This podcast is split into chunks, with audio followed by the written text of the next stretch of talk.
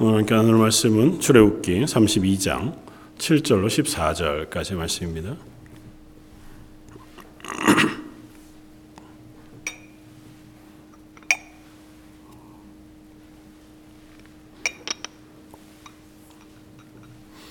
출애굽기 32장 7절로 14절까지.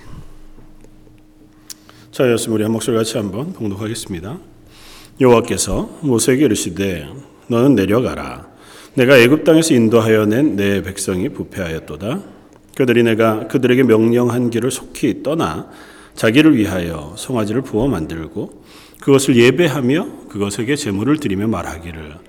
이스라엘아 이는 너희를 애굽 땅에서 인도하여 낸 너희 신이라 하였도다. 여호와께서 또 모세에게 이르시되 내가 이 백성을 보니 목이 뻣뻣한 백성이로다. 그런즉 내가 하는 대로 두라. 내가 그들에게 진노하여 그들을 진멸하고 너를 큰 나라가 되게 하리라.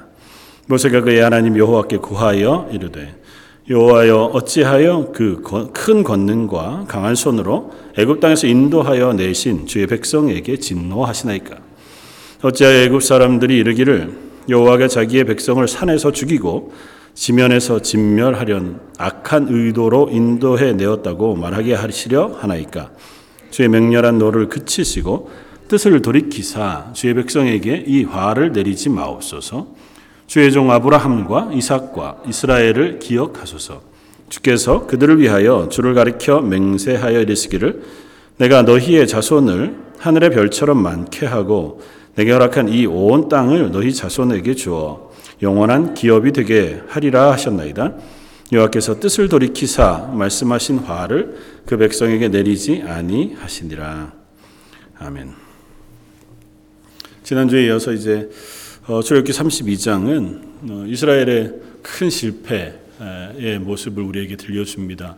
어, 모세가 하나님의 부르심을 받고 시내산 꼭대기에 올라가 하나님을 배우고 있을 때에 하나님께서 그들에게 전하신 말씀을 이제 모세를 통하여 전달, 어, 전달해 주고 계신 그때에 백성들은 아래에 있다가 모세가 더디 내려오는 것을 보고 이제 불안해 어, 아론을 어, 동, 충동해서 우상을 만들어서 금송아지를 만들어 그 금송아지 앞에서 이가 바로 우리를 애굽에서 건져낸 여호와로라 이렇게 찬양하면서 예배하는 모습을 보여줍니다.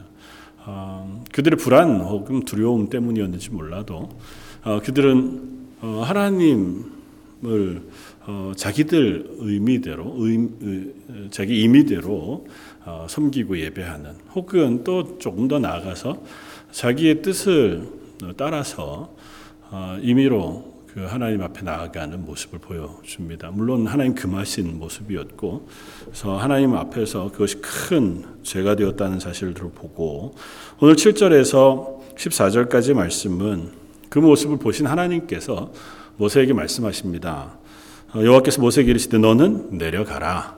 그러니까 하나님께서 어, 물론 이미 말씀을 마치셨기도 하겠지만 이스라엘 백성의 그 범죄를 보시고 어, 모세를 내려가라 명하십니다. 그리고는 어, 모세와 하시는 말씀이 좀 먼저는 하나님이 모세에게 하신 말씀이 앞에 나오고 뒷부분에는 하나님께서 어, 모세, 아, 먼저 하나님 모세에게 말씀하시고 모세가 이제 하나님께 중보하면서 어, 한편으로는 중보기도와 같은 모양으로 하나님 앞에 어, 아뢰는 모습을 이제 어, 볼수 있습니다. 근데 음, 좀 주의 깊게 살펴보면서 어, 우리가 오늘 본문들을 한번 이해해 보았으면 좋겠다 생각이 드는데 뭐 익숙해 잘 아시는 본문이니까 우리가 어떻게 살펴보아도 그 내용들 우리가 잘 어, 은혜로 어, 읽을 수 있는데 한 가지는 이것입니다.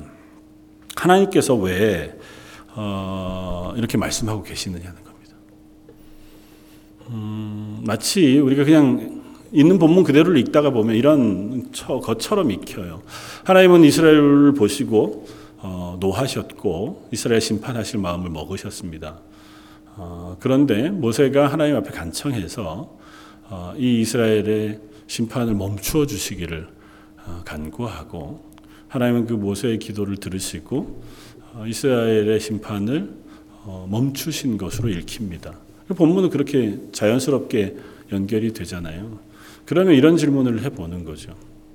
하나님이 이스라엘을 심판하시려고 했을까? 정말. 그런데 하나님이 모세가 기도한 것 때문에 그 마음을 돌이키셨을까?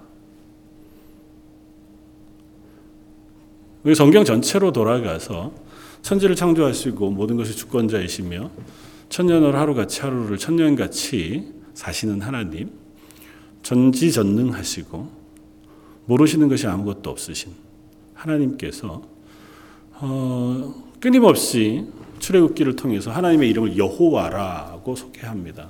하나님은 다시 말하면 오늘 본문 가운데서 얘기로 따지자면 어, 모세가 하나님께 중보하면서 기도하는 13절 주의 종 아브라함과 이삭과 이스라엘을 기억하소서라고 고백하는 그 기도처럼 하나님은 스스로 당신을 뭐로 소개하냐면 아브라함의 하나님, 이삭의 하나님, 야곱의 하나님으로 소개하세요.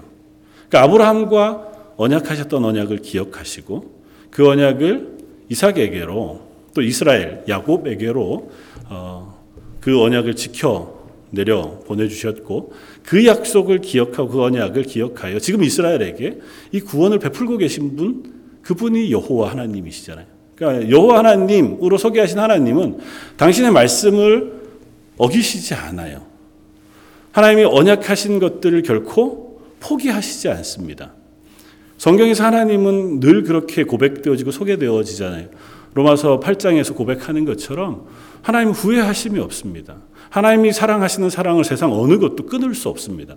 하나님 이스라엘 구원하시겠다고 작정하셨다면 그 구원을 막을 수 있는 것은 아무것도 없습니다. 그것이 심지어 이스라엘의 범죄라 할지라도 좀 표현이 너무 과할지 모르지만 이스라엘이 지금 하나님 앞에 심각한 범죄를 저질렀다 할지라도 하나님 그들을 구원하시려 작정하신 이상 하나님 그 구원을 포기하시지는 않으시는 하나님이라고 보는 것이 합당합니다. 그렇지 않나요? 만약에 하나님이 그 구원을 포기하시기로 작정하셨다면 저나 여러분들이 이 자리에서 하나님 예배하는 그리스도인으로 앉아 있을 수 없습니다. 그냥 우리는 고사하고 이스라엘의 역사만 살펴보아도 이스라엘이 하나님의 백성으로 남아 있을 가능성이 전혀 없어요. 광야 40년 뿐만 아니라 그들이 가나안에 들어가서 사사 시대 400여 년 동안 그리고 왕국 시대 그 300여 년 기간 400여 년의 기간 동안에 그들의 실패 역사들을 우리가 너무 많이 봅니다. 하나님이 그냥 되었다 바로처럼 그냥 그대로 내버려 두셨으면 그것으로 멸망하고 말았을 사람들의 이야기를 사사기부터 해서 열왕기상하 역대기상하 혹은 선지서의 내용 속에서 끊임없이 봅니다. 그래서 하나님 굳이 선지자들을 보내셔서 경고하시고 때로는 그들을 책망하시고 내가 너희를 이제는 버려야겠다라고 선포하시기까지 하시잖아요. 다시 말하면 하나님이 이스라엘 지금 이 출애굽편 나와서 하나님 앞에 범죄한 이들의 범죄 그것 때문에 그들을 버리시기로 작정하셨다면 아마 그들을 구원해 내시지도 않았을 것이다라고 생각해 볼 수 있습니다. 그렇다면 오늘 본문은 하나님께서 왜 모세에게 이렇게 말씀하고 계신가? 특별히 오늘 하나님 모세에게 하신 말씀 우리가 읽습니다. 어떻게 하나님이 이스라엘을 대하여 말씀하시냐 하면 7절에 여호와께서 모세에게 이르시되 너는 내려가라. 그리고 나서 잘 단어를 주의해서 보시면 내가 애굽에서 인도하여 낸 내 백성이에요. 우리나라 말이 이제 너와 나, 나가 아이로 된 나와 내 백성과 어이로 된 내 백성이 이렇게 잘 제가 발음이 명확치 않아서 구분이 안 되지만 여기에는 어떻게 해요? 너의 백성이 내가 너가 애굽에서 인도하여 낸 너의 백성이에요. 이스라엘을 향해서 하나님 뭐라고 말씀하세요? 하나님 이스라엘을 내 백성이라고 부르세요. 그런데 오늘 지금 본문에서는 어떻게 표현하신다고요? 네가 모세 네가 인도하여 낸 너의 백성이라고 말씀하세요. 그리고 그들에게 대하여 이렇게 그들이 내가 그들의 그들에게 명령한 길을 속히 떠났다고 말씀하세요. 그들이 내가 그들에게 명령한 길을 속히 떠났고 그래서 송아지를 부어 만들고 그것을 예배하며 그것에게 제물을 드리며 말하기를 이스라엘아 이는 여, 너희를 애굽 땅에서 인도하여낸 너희 신이라 하였도다. 그리고 여호와께서 또 모세에게 이르시되 내가 이 백성을 보니 목이 뻣뻣한 백성이로다. 이스라엘 백성을 하나님께서 두 가지로 평가하시는데 그 행한 악한 죄의 사실을 제하고 그들의 평가를 보시면 두 가지예요. 하나는 그들이 하나님께서 그들에게 명령한 길을 속히 떠났다는 것입니다. 두 번째는 그들의 목이 뻣뻣한 백성이라는 것입니다. 하나님의 백성의 조건은 뭐냐 하면 하나님의 말씀에 순종하는 것입니다. 신명기 마지막에 모세가 이스라엘 백성에게 이 광야 생활을 마무리하면서 하나님의 말씀을 다시 선포하여 주면서 말씀합니다. 너희가 이 말씀을 지켜 행하면 너희는 하나님의 백성이 되고 하나님은 너희의 하나님이 될 것이다. 그러니까 하나님의 백성이 되는 조건은 하나님 말씀하신 말씀에 순종하는 것입니다. 말씀을 지켜 행함으로 내가 하나님이 살아계신 것을 내가 믿습니다고 고백하는 고백을 받으시겠다는 거고 또 이 말씀을 지켜 행함으로 내가 하나님이 나의 하나님이신 것을 인정합니다는 고백을 받으시겠다는 거예요. 성경엔 그 비슷한 이야기들 우리가 잘 읽을 수 있습니다. 하나님께서 아담을 지으시고 하와를 만드셨습니다. 그리고 동산의 모든 실과를 자유로이 임의로 먹게 하셨습니다. 그리고 단 하나 동산 중앙에 있는 선악을 알게 하는 나무의 실과만 먹지 말라고 명하셨습니다. 그렇게 하신 이유가 뭐라고요? 하나님의 말씀을 지키는지 지키지 않는지 확인하시려고요. 아, 그냥 주실 거 다 주시지. 꼭 하나 남겨놓으면 우리가 유혹받잖아요. 이렇게 굳이 그걸 남겨놓으셔서 그걸 먹어가지고 실패하게끔 하나님이 너무 좀 잔인합니다. 하나님 그렇게 취사 선택에 유혹을 주기 위하여 주신 것이 아니고 그냥 모든 것을 다 먹고 그 안에서 하나님과 교제하는 인간의 모습은 하나님 앞에서 하나님과 교제하는 평안한 모습이 완전한 모습이에요. 그런데 하나님은 그 인간이 스스로의 고백을 가지고 하나님을 섬기기를 원했어요. 그러니까 하나님과의 관계를 스스로 인정하기를 원했습니다. 그게 뭐냐 하면 하나님이 하신 말씀을 지키는 거예요. 많은 것이 아니라 단 하나. 이 선악의 예, 선악을 알게 하는 나무 가지 그 실과를 놓고 이걸 먹지 않음으로 뭘 고백하는 거냐면 아 이걸 먹으면 안 된다라고 말씀하신 하나님을 내가 압니다. 그, 그 하나님의 말씀을 내가 중요하게 생각합니다. 그 하나님의 명령을 내가 신실하게 지킵니다라고 하는 고백을 하는 거예요. 안 먹는 순간마다. 하나님 그 고백을 뭘로 받으시는 거예요? 예배로 받으시는 거예요. 하나님을 향한 믿음의 고백으로 받으시는 거거든요. 그러니까 그 믿음의 고백을 받으시고 하나님 인간에게 복을 주시는 거예요. 아, 네가 나를 너의 하나님으로 너의 주권자로 그리고 하나님과 친밀한 교제를 하는 존재로 살고 있다라고 받으시는 거죠. 부모 자식 간에도 비슷하잖아요.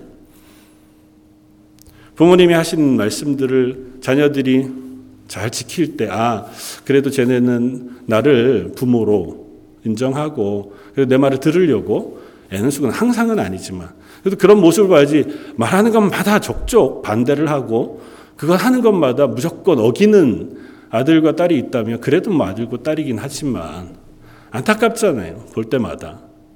하나님 그 말씀을 하시는 거예요. 이스라엘 백성에게 오늘 말씀도 마찬가지입니다. 그들이 하나님의 말씀에 순종하는 것, 그것을 통해서 하나님의 커트라인을 통과한다, 뭐 이런 의미가 아니고, 이걸 함으로 하나님을 인정하는 거예요. 주변에 있는 나라 백성들과 사는 게 똑같습니다.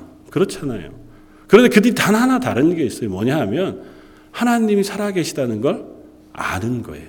그리고 그걸 믿는 거고, 그 하나님이 우리의 삶을 책임지신다는 사실 우리가 고백하는 거예요. 그래서 하나님께서 이스라엘 구원하셔서 이스라엘에게 십계명 말씀을 가르치실 때도 그렇지만 중간에 이 출애굽기에서 세 번이나 반복해서 너희가 안식일을 거룩히 지키라고 명령하시는 거거든요. 일주일을 다 똑같이 살지만 그 안식일을 정해 거룩히 지킴으로 무슨 고백을 한다고요? 나는 하나님이 계시다는 사실을 믿어. 그 하나님이 하신 말씀이 신실하시다는 사실을 나는 믿어. 이 안식일 지킴으로 그 하나님이 나의 삶을 책임지신다는 사실을 나는 믿어. 안식일 하루를 일하지 않음으로 얼마나 큰 손해가 있어요. 불안하고 두렵지만 다른 사람 다 일할 때에 난 일하지 않는 그 하루를 쉬지만 그러나 그 쉼은 하나님께서 복 주셔서 그 삶을 여상하게 살게 해 주실 것을 믿습니다 하는 믿음의 고백을 그 안식일을 지킴으로 하나님 받으시는 거잖아요. 그러니까 하나님의 말씀을 지킨다는 건 그런 의미예요. 내가 하나님을 인정하느냐예요. 그 그리스도인은 우리가 살아가면서 하나님의 말씀을 중요하게 생각하고 그 말씀을 순종한다는 건 다른 게 아니에요. 하나님 살아계신 것을 나는 믿습니다. 라고 하는 고백을 이렇게 하는 거예요. 그런데 이스라엘 백성이 금방 어떻게 했다고요? 빨리 하나님의 말씀을 순종하지 않은 길로 갔다고요. 하나님께서 이스라엘 백성을 지금 구원해 내신 지 불과 몇 얼마 되지 않았습니다. 이 시내산까지 와서 시내산에서 언약하신 지는 그것도 불과 한 달여밖에 지나지 않았어요. 하나님 크신 영광 가운데 시내산에 임하셔서 이스라엘과 언약하시면서 너는 내 백성이 되고 나는 너의 하나님이 될 것이다. 라고 하는 언약을 하고 함께 먹고 마시는 잔치를 행했어요. 그것으로 인하여 그들의 마음속에 아마 하나님께서 놀라운 은혜를 경험하게 하셨으리라고 생각합니다. 그리고 불과 한 달여가 지났어요. 그들이 속히 그 하나님의 말씀을 떠나갑니다. 뭐 때문에? 현실 때문에. 눈앞에 있는 현실 때문에 하나님의 말씀을 기억하지 않아요. 눈앞에 있는 자기의 두려움, 자기에게 닥쳐진 어려움, 혹은 자기가 어디로 가야 할 바 알지 못하는 그런 곤란한 상황들이 닥치니까 하나님을 잊어버려요. 하나님이 어떤 하나님이신지, 그 하나님이 어떻게 말씀하셨는지 잊어버립니다. 그리고 내 생각을 따라갑니다. 하나님께서 이스라엘 백성이 하신 말씀 첫 번째는 그거예요. 이들이 속히 떠났다. 하나님이 명령한 길을 떠났다. 특별히 속히. 사실은 저희들이 이제 그리스도인으로 살아가면서 자주 듣게 되어지는 단어 중에 하나가 인내라는 단어인데 그것만큼 우리를 어렵게 하는 단어가 또 없는 것 같아요.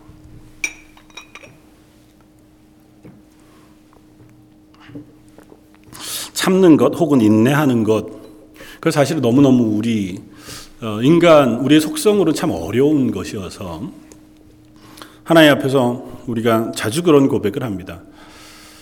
기왕 하나님 우리에게 은혜 베푸실 거면 속히 베풀어 주시면 좋겠습니다. 그뭐 몸이 안 좋을 때도 하나님 하나님 우리의 삶의 주인이신 줄 압니다. 우리 기도할 때 우리의 몸 낫게 하시는 줄 믿습니다. 하나님 하루 속히 빨리 이 몸을 좀 회복시켜 주십시오. 근데 이 시간이 길어지면 어떻게 해요? 믿음이 흔들립니다. 하나님이 나를 안 사랑하시나? 그러다가 시간이 더 지나면 어떻게 해요? 하나님이 정말 계신가? 하나님 내 기도를 들으시기는 하시는가? 세상의 상황들을 보아가다가 보면 하나님의 때를 기다리는 것이 우리에게 너무너무 어렵습니다. 교회가 타락해온 이유 혹은 기독교 공동체들이 실패한 숱한 이유들이 대부분 시간이었습니다. 처음 세대들은 그래도 그 은혜와 믿음 안에 잘 서 있었지만 시간이 지나갈수록 그 결단과 그 마음들을 놓쳐버리게 됩니다. 우리들도 그렇잖아요. 하나님은 우리에게 때로는 시간을 통해서 우리를 연단하시기도 하고 시간 안에서 우리의 믿음의 고백을 들으시기를 원하시는 줄 압니다. 근데 우리는 너무 쉽게 그 기다림이라고 하는 것 혹은 참고 인내하는 것이라고 하는 것을 실패해서 속히 빨리 하나님의 명령하신 길을 떠나 갈 때가 있는 것이 우리의 모습이기도 하겠다. 두 번째는 이 백성은 어떻게 해요? 목이 뻣뻣한 백성이에요. 목이 뻣뻣하다는 건 어떤 의미입니까? 원래 문자적으로 목이 뻣뻣하다는 건 소가 이제 어, 일을 하기 위해서 어깨 멍에를 매잖아요. 그 목에 멍에를 매기 위해서 목, 고개를 이렇게 숙여야 멍에를 매서 그 멍에를 이제 어깨에 걸고 또 몸에 이렇게 고정을 하는데 그거 하기 싫어서 소가 머리를 빳빳하게 들어 멍에 매는 것을 거부할 때의 표현과 같은 거라 그렇게 설명을 하더라고요. 그러니까 하나님이 주신 멍에 하나님의 말씀에 순종해야 할 그 어떻게 하면 의무고 또 다른 표현으로 보자면 정말 말 멍에와 같은 짐과 같은 느낌으로 우리에게 주어지는 것인데 그거 하기 싫은 것 그것이 바로 이 이스라엘 백성 혹은 연약한 인간의 모습이기도 하다는 거죠. 하나님의 말씀의 멍에를 매기 싫은 겁니다. 내 마음대로 하고 싶은 거죠. 내 생각대로 살아가다가 필요할 때 하나님에게 요청해. 하나님이 내 기도를 들으셔서 날 도와주시면 좋겠습니다.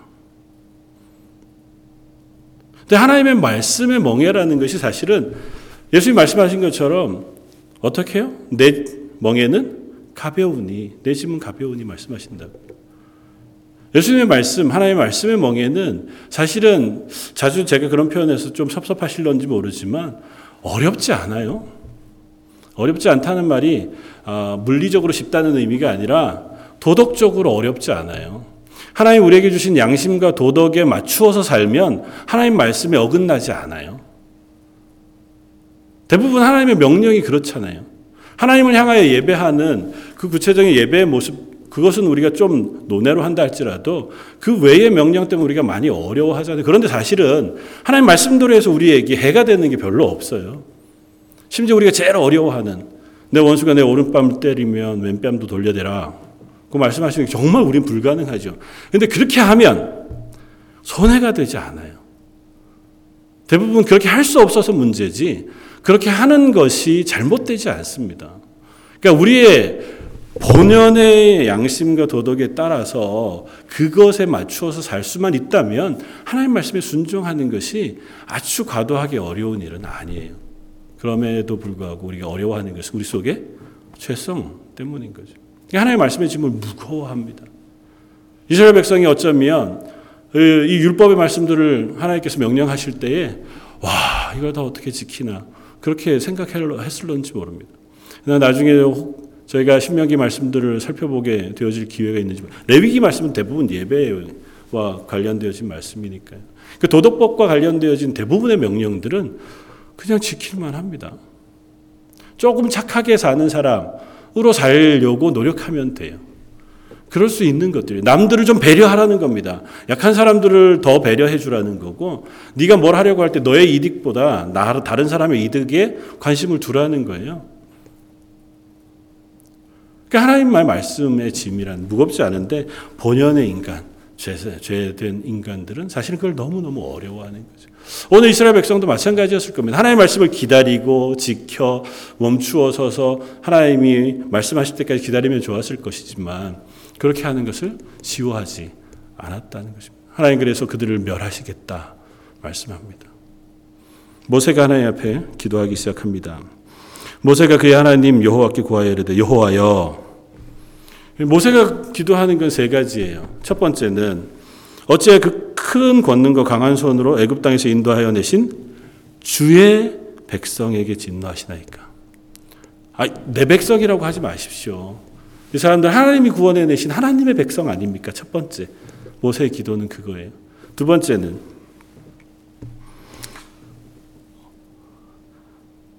어찌하여 애굽 사람들이 이르기를 여호와가 자기 백성을 산에서 죽이고 지면에서 진멸하려는 악한 의도로 인도해 내었다고 말하게 하시려다이까.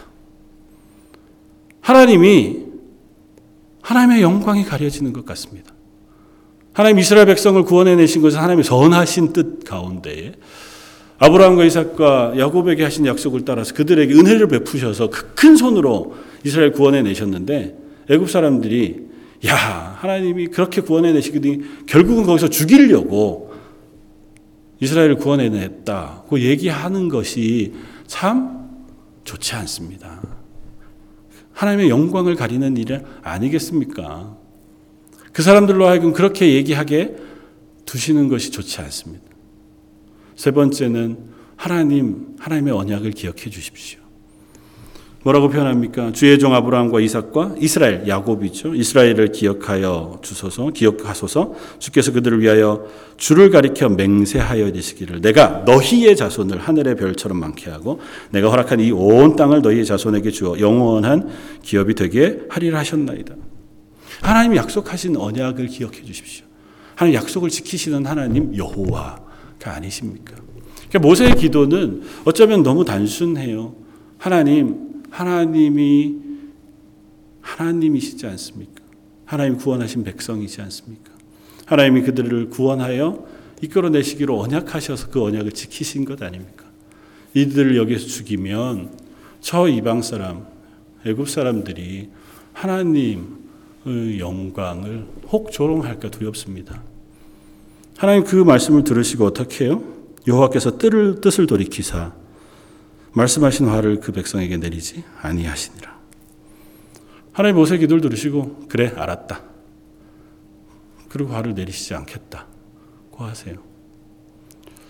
왜 그러실까요? 모세의 기도가 너무 간절했기 때문에 모세가 너무 전한 마음으로 백성을 위하여 기도하신 그 중보 기도를 하나님께서 귀하게 들으셔서 물론 그렇기도 할 겁니다. 그러나 좀 다른 면에서 생각해 본다면 하나님이 모세에게 이렇게 말씀하시는 것은 모세야, 네가 중보자가 되어 주어야겠다. 고 말씀하시는 것 같아 보입니다. 내가 이 백성을 멸하겠다. 그리고 너를 대신 너의 자손으로 큰 민족을 만들어서 그 백성을 내 백성으로 삼아야겠다. 라고 모세에게 말씀할 이유가 없어요. 멸하실 거면 멸하시면 되죠. 그 모세에게 왜 이 말씀을 하시냐고. 아브라함에게 소돔과 고모라를 멸망시키러 하나님의 사람, 하나님 그 천사들이 갈 때에 이 일을 내 친구 아브라함에게 알리지 않는 것이 좋지 않다 생각하셔서 그에게 알리겠다고 말씀하세요. 그 얘기는 알리는 것 때문에 뭐 커다란 변화가 있지 않습니다. 그러나 그 알림으로 그 아브라함의 중보의 기도를 들으시기를 원하시는 겁니다. 그것이 하나님의 백성을 향하여 하나님이 요구하시는 바이기도 하고 좀더 멀리 생각하면 이 모세를 히브리서는 예수님과 비교해서 설명하거든요. 참 중보자 되신 예수 그리스도의 모델로 오늘 본문을 읽는 것도 합당하겠다. 사실 우리는 우리의 힘으로 구원받을 만한 어떤 자격이 되지 않습니다. 그러나 하나님은 우리를 구원하시기 위해 우리와 하나님 사이에 중보자를 두셨다는 거죠. 중보자 예수께서 우리들을 대신하여 십자가를 지시고 죽으심으로 그리고 우리 위하여 중보하여 기도해 주심으로 우리의 구원을 이루시는 하나님께서 지금 이스라엘을 향하여 동일한 말씀을 모세를 통하여 하고 계신 것 수로 보는 것은 어떻겠느냐는 겁니다. 하나님 모세에게 굳이 이 얘기를 하시는 것은 모세가 이 이야기를 듣고 이스라엘 백성을 위하여 중보자로 서기를 하나님께서 원하시는 것이고 중보자로 선 모세가 하나님 앞에 기도했을 때에 하나님 그 기도를 들으신다는 것입니다. 하나님 그들을 이 중보를 통하여 그를 구원하시고 그들을 어, 용서 혹은 이 심판을 멈추실 것에 대하여 하나님 이미 하나님 마음속에 아셨을 겁니다. 그리고 그 일을 이 모세를 통하여 행하고 계신 거죠. 하나님 직접 그 일을 행하셔도 돼요. 그러나 그 일을 이렇게 행하심으로 이스라엘 백성으로 하여금 알게 하시는 겁니다. 그들의 죄가 얼마나 컸는지 그리고 그것을 하나님께서 얼마나 심판하실 사건으로 심판의 모습 속에 있는 것인지를 깨달아 알게 하시고 심판받아 마땅한 그들을 하나님께서 또 다시 건져 용서해 주셔서 그들을 구원해 주시는지들을 깨달아 알게 하시는 거예요. 저 여러분들도 그냥 하나님이 그래 널 구원해 줄게 말씀하신다고 우리 구원되지 않을 리가 없죠. 그럼에도 불구하고 예수 그리스도를 이 땅에 보내셔서 우리의 죄를 다 예수님에게 지우셔서 그 죄의 대가로 죽으시고 장사되신 그 일을 통해서 우리가 뭘 깨닫습니까? 아, 내가 죽을 수밖에 없는 죄인이구나를 확인하고 그 죄를 용서하시기 위해서 하나님께서 이토록 큰 은혜를 베풀어 주셨구나. 저 예수 그리스도 십자가가 아니라면 나는 도무지 구원받을 수 없는 사람이구나라고 하는 사실을 깨닫게 하시는 거죠. 그래서 우리가 하나님 앞에 설 때마다 하나님 저의 연약함을 용서해 주십시오. 예수 그리스도의 그 십자가의 보혈을 의지하여 하나님 앞에 섭니다. 저희를 새롭게 해 주십시오. 끊임없이 우리가 그렇게 하나님 앞에 서는 것처럼 이스라엘 백성의 모습 속에서도 하나님은 그토록 이스라엘이 하나님의 백성으로 자라가게 하시기를 원하고 계신 거죠. 그리고 모세를 그 중간에 중보자로 세우셔서 우리들에게 또한 가르치는 바 우리들도 이 땅 가운데 하나님의 구원받은 성도 청지기로 중보자로 부름을 받고 있다는 사실도 가르치고 계신 줄 압니다. 저희들은 똑같이 이스라엘과 같이 범죄한 사람이고 예수 그리스도의 중보하심으로 통하여 구원 얻은 사람이지만 또 다른 한편 하나님께서 우리를 교회로 세우시고 청지기로 부르셨습니다. 그래서 우리로 하여금 우리 주변에 있는 믿지 아니하는 사람들 혹은 또 주변에 있는 다른 이들을 위하여 중보하는 사람으로 우리를 불러 내셨다는 거죠. 선교지를 위하여 기도함으로 또 우리가 잘 알지 못하지만 믿지 못하는 또 다른 사람들을 위하여 뭐 이름을 불러가면서든 혹은 그 지역이나 나라를 위하여 기도하는 것이든 하나님께서 우리로 하여금 그 일을 맡기셨다는 겁니다. 그리고 하나님은 그 기도를 들으시겠다는 거예요. 모세의 기도를 들으심으로 하나님께서 그 기도를 들으시고 이스라엘을 용서하셨던 것처럼 우리의 기도를 들으시고 하나님께서 이 땅 가운데 하나님의 구원을 또한 이루시고 때로는 심판을 유보해 두셔서 아직은 구원받을 사람들의 숫자가 차기까지 기다리시는 은혜를 베풀고 계신 것이기도 하겠다. 기도하는 것이 얼마나 큰 일인지요. 우리 가족을 위해서, 자녀들을 위해서, 또 우리 주변에 어, 하나님을 믿지 아니하는 다른 사람들이 있다면 그들을 위해서, 뭐 친지들을 위해서, 또 우리 선교사님들이 가 있는 믿지 아니하는 어, 사람들이 많이 있는 나라들을 위해서 우리 기도하는 것, 그 기도를 부족하지만 하나님께서 들으시고 그 기도에 응답해 주실 줄 믿습니다. 저의 연약함들을 돌아보면서 하나님 저희의 연약함을 용서해 주셔서 감사합니다. 예수 그리스도의 보혈의 피를 의지하여 저희 늘 하나님을 기억하게 해 주십시오. 그리고 할 수 있다면 저희가 하나님 앞에 중보자로 설 수 있는 은혜도 허락해 주십시오. 기도할 수 있는 저와 여러분들 되시기를 주님의 이름으로 부탁을 드립니다. 같이 한번 기도하겠습니다. 하나님 참으로 악하고 실패한 이스라엘이지만 하나님 그들을 버리시지 아니하고 모세의 중보의 기도를 들으시고 그들을 용서해 주십니다. 저희도 그렇게 예수 그리스도의 보혈의 피로 그 중보 하심으로 저희들이 구원을 얻어 이 자리 예배의 자리에 서는 줄 압니다. 그런 저희들을 또한 이 땅 가운데에서 하나님의 복음을 위한 중보자로 또 청지기로 세우신 줄 믿습니다. 저희들 나 스스로도 하나님 앞에 바로 서야 하지만 시간을 내어 할 수 있는 대로 우리 주변에 있는 이들을 위하여 중보하며 기도할 수 있는 기도의 사람들도 되게 하여 주옵소서. 저희들이 연약할지라도 저희의 가정을 위하여 자녀를 위하여 교회를 위하여 또 선교지를 위하여 기도할 때에 하나님 저희의 부족하고 어리석은 기도를 들으시고 하나님의 크고 놀라우신 것으로 응답하여 주옵소서. 그래 저희들도 하나님의 영광에 동참할 수 있는 하나님의 교회 되게 하여 주옵소서. 오늘 말씀 예수님 이름으로 기도드립니다. 아멘.